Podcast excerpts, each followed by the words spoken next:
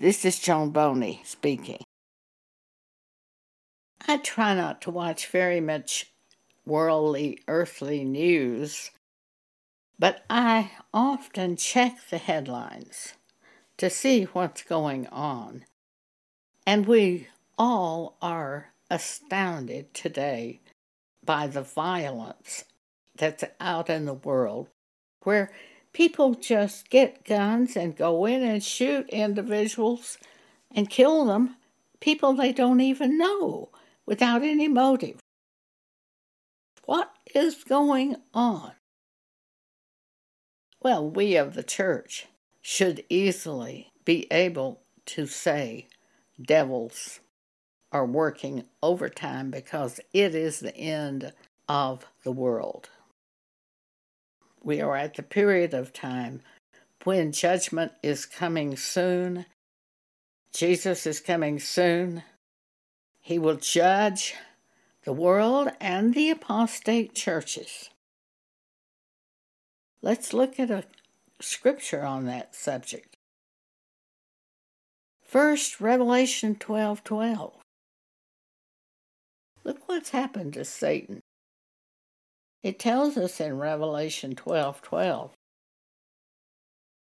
"Woe to the inhabitants of the earth and of the sea, for the devil is come down unto you, having great wrath, because he knoweth that he hath but a short time." As we get closer to the return of Jesus, the judgment of God, we're going to see more irrational violence. And that's very clear that we're seeing that. Look at Second Thessalonians chapter two for a moment. Verse three. Paul said, "Let no man deceive you by any means, for that day of the Lord shall not come, except there come a falling away first, and that man of sin be revealed, the son of perdition, who opposeth and exalteth himself above all that is called God, or that is worshipped, so that he, as God, sitteth in the temple of God," showing himself that he is God. The falling away, God said to me, that's not people leaving churches. That's churches falling away from Scripture. And why do they do that? Because they want to approve other people to get them to come to church. They want to make people feel good about themselves without repentance. It's rampant. The apostasy today is rampant. Why? Because it is the end times. No man knows when Jesus is coming. No man knows that. Matthew twenty-four. But we know the seasons. Jesus says it's like spring, you know, when your buds come on the tree. Spring is near. You know the seasons. One of the main ways to identify the end times and the coming of the Great Tribulation and the very end, one of the main ways is an increase in violence, just like in the days of Noah. Violence in men's hearts was everywhere. God said, "I'll destroy man." Now, he made a promise to Noah that he would never destroy the earth again by floods, by water. Next time he will destroy the earth by fire. Peter tells us that in Second Peter chapter three. Start at verse ten. "But the day of the Lord will come as a thief in the night, in the which the heavens shall pass away with a great noise, and the elements shall melt with fervent heat, the earth also and the works that are therein shall be burned up. Seeing then that all these things shall be dissolved, what manner of persons ought ye to be in all holy conversation and godliness, looking for and hastening unto the coming of the day of God, wherein the heavens being on fire shall be dissolved, and the elements shall melt with fervent heat. Nevertheless we, according to his promise, look for new heavens and a new earth, wherein dwelleth righteousness. Wherefore, beloved, seeing that ye look for such things, be diligent, that ye may be found of him when he returns, in peace. What happens if Jesus returns and you're fighting another Christian and struggling with somebody else? What happens to you? Well, you're not ready to be taken off the earth. I believe if that should happen, if we are currently involved in strife and fighting someone, we're not ready. I believe we'll be left here for the Great Tribulation. I believe the ones who are ready to leave the earth live peaceful lives, live according to the Word of God, pray constantly, making us worthy of salvation.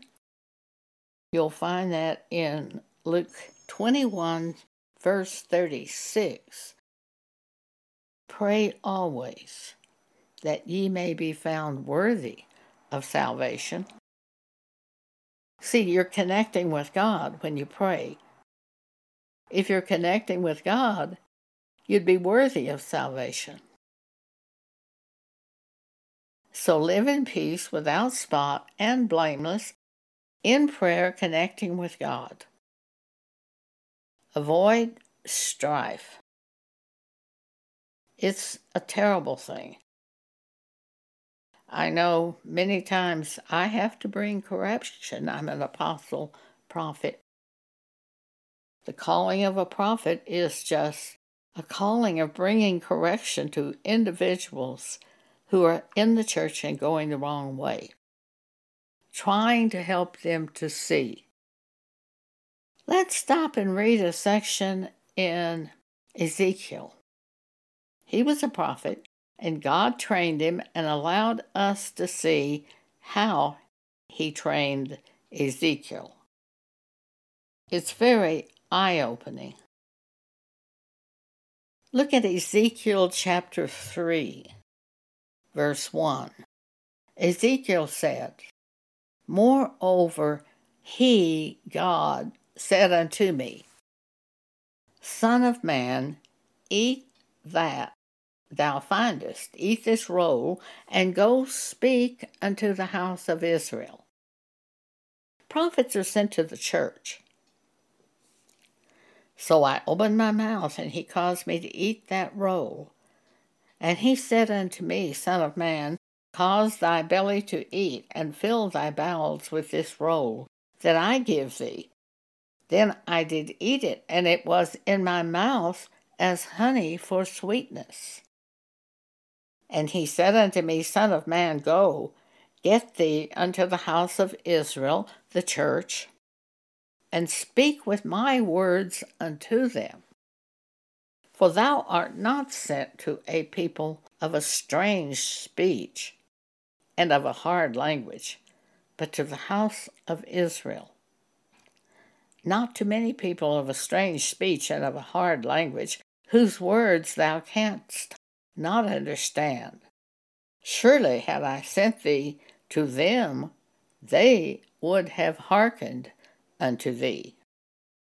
But the house of Israel, the church, will not hearken unto thee, for they will not hearken unto me. They won't listen to God. For all the house of Israel are impudent and hard-hearted, says God to Ezekiel. Behold, I have made thy face strong against their faces, and thy forehead strong against their forehead. As adamant harder than flint have I made thy forehead. Fear them not, neither be dismayed at their looks, though they be a rebellious house. Moreover, he said unto me, Son of man, all my words that I shall speak unto thee, receive in thine heart, and hear with thine ears. And go, get thee to them of the captivity, that would be unto the children of Israel.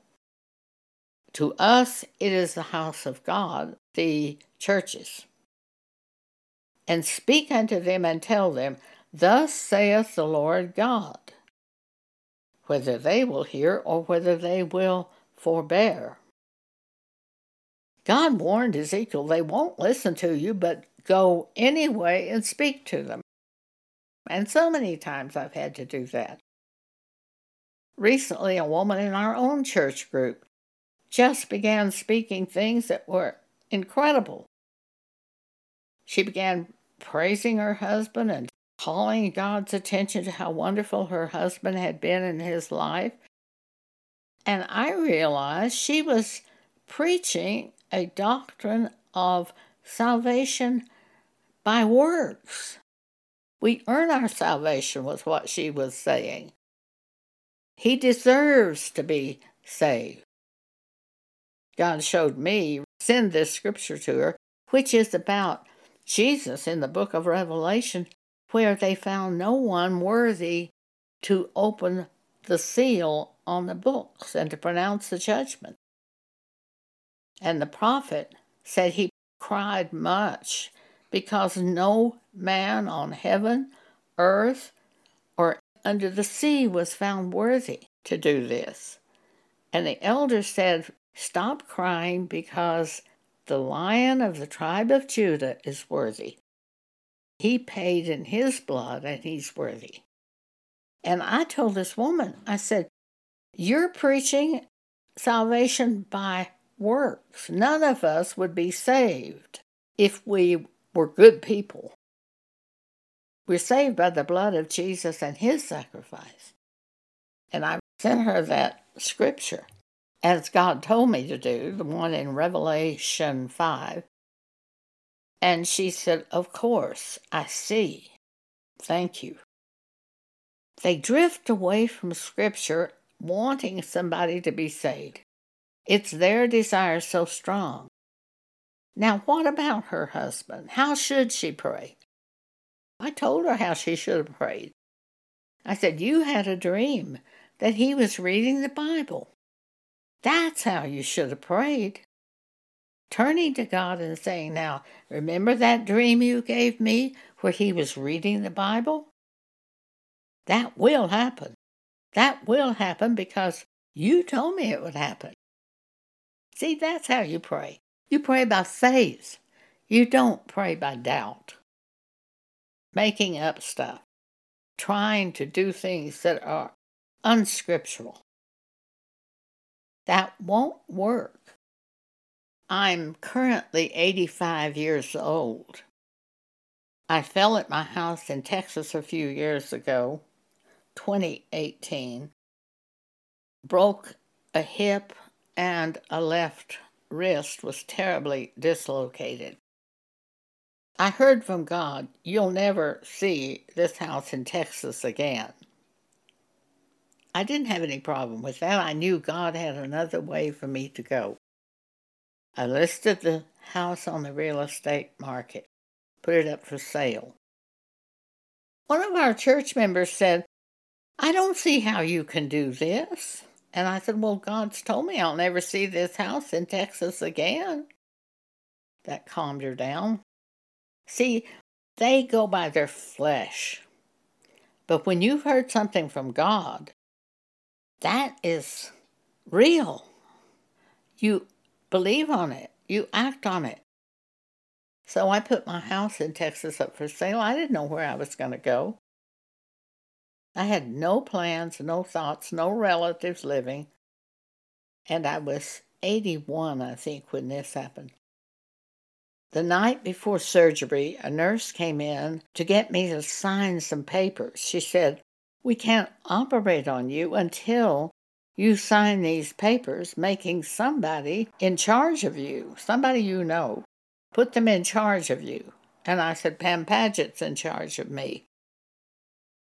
Another church woman who lived in Lubbock where I lived, another church woman was standing there in the room when the nurse came to get me to do this.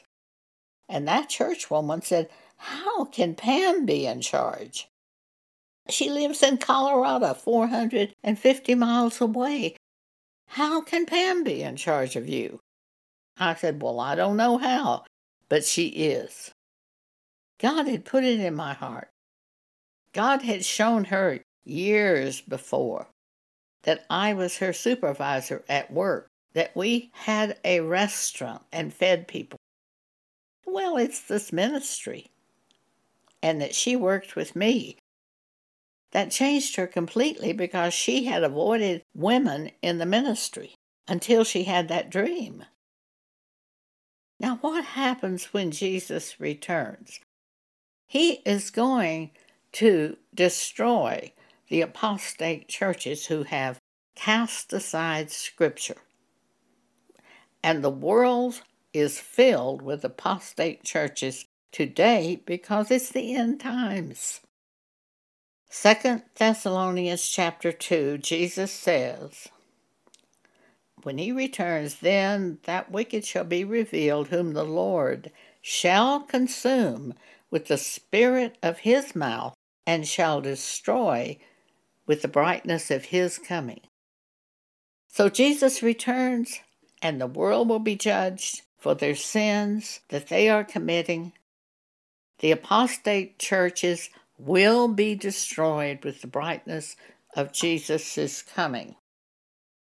The elect of God who follows Jesus, the Word of God, will be removed by the angels and taken into heaven and gathered with those who have been resurrected from the dead, and all will be taken to the new heaven and the new earth which is prepared for them by God.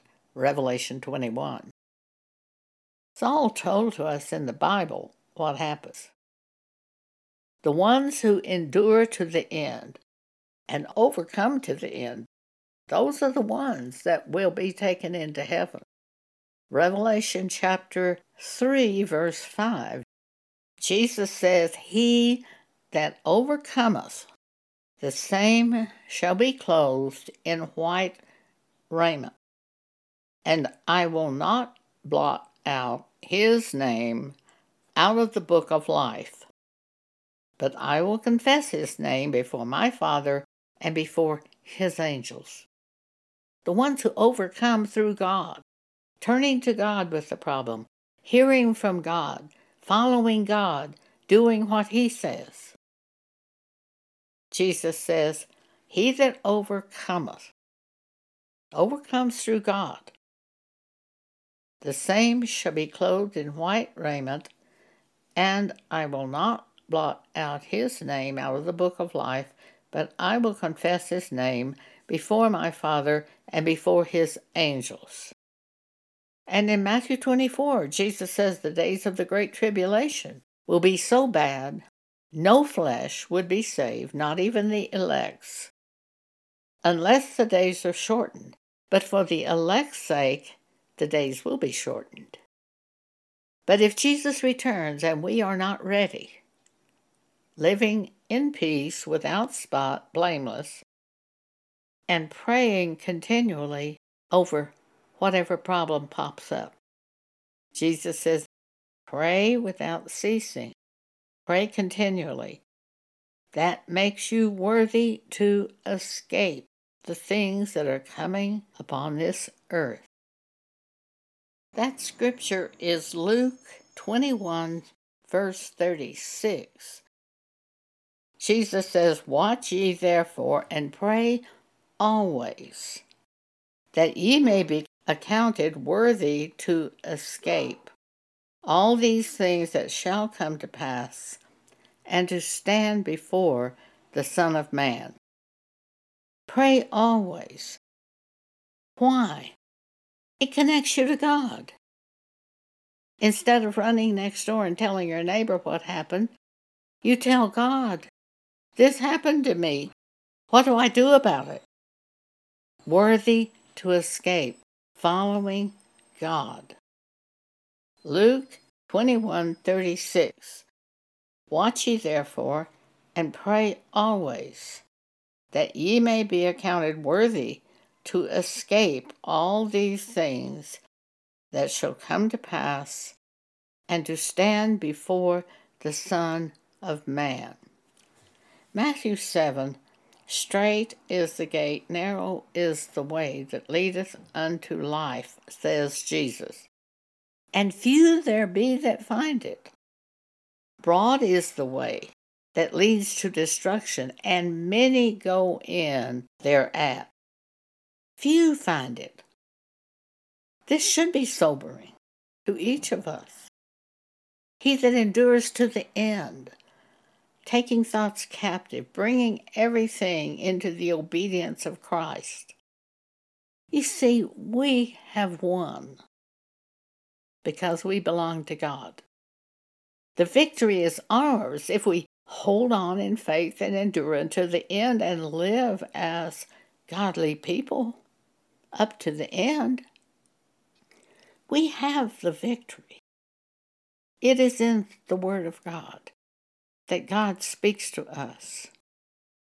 We believe that Word that we hear from God. We know His voice. We know what He sounds like. Jesus said, "My sheep hear my voice." They know Him. They won't follow strangers. They won't follow devils, because they know His voice. And they love this Word of God. Jesus is the Word of God. John one. So think on these things.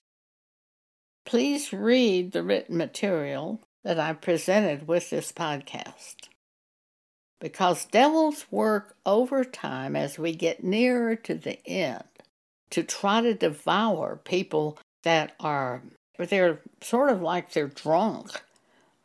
They don't pay attention to the thoughts that come to their mind. They don't take thoughts captive to bring them into obedience of the Word of God. And the devil will devour whomever he can, like a roaring lion, First Peter five. Take those negative thoughts. Take those fearful thoughts. Take each one of them to God in prayer. Lay it out before God. Pay close attention to that which the Holy Spirit would bring to your mind, to the Scriptures. Bow your knee to the Scriptures. Conform your thinking to the Scriptures. Each of us are continually conforming our thinking to the Bible, to the Word of God. Thank you for allowing me to share with you today. This music that we are playing today is one of my favorites. Beethoven Piano Sonata number eight. It has been used many, many times in movies through the years. It's just one piano, but it is so magnificent. Alfred Brendel is the pianist from nineteen sixty-two.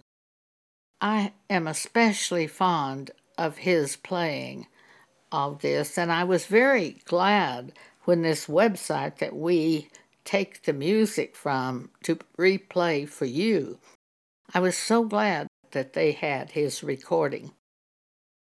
Beethoven Piano Sonata number eight.